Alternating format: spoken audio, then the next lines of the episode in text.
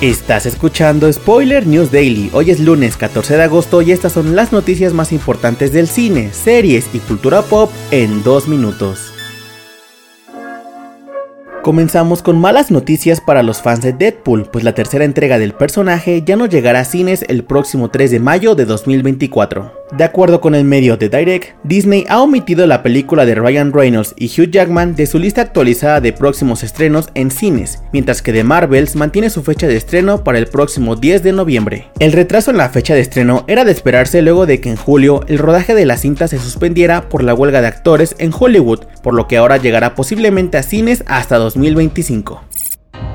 En otras noticias, la actriz Sidney Sweeney ha revelado el personaje que interpretará en Madame Web, la próxima película del universo Marvel de Sony. La estrella de Euphoria confirmó que está interpretando a Julia Carpenter, quien en los cómics se convierte en Spider-Woman. Comentó que al enterarse de la noticia fue directamente a una tienda de historietas y compró todos los cómics que mencionaban a su personaje. La cinta de Madame Web incluye a Dakota Johnson en el rol titular, Celeste O'Connor e Isabella Merced con una fecha de estreno en cines para el próximo 14 de febrero de 2024.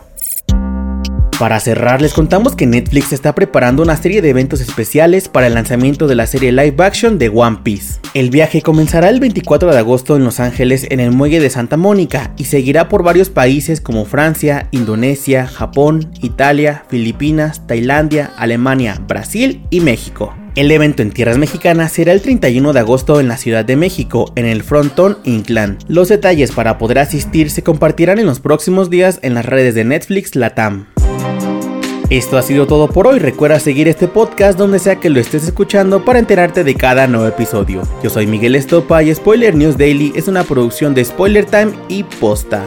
Hasta mañana.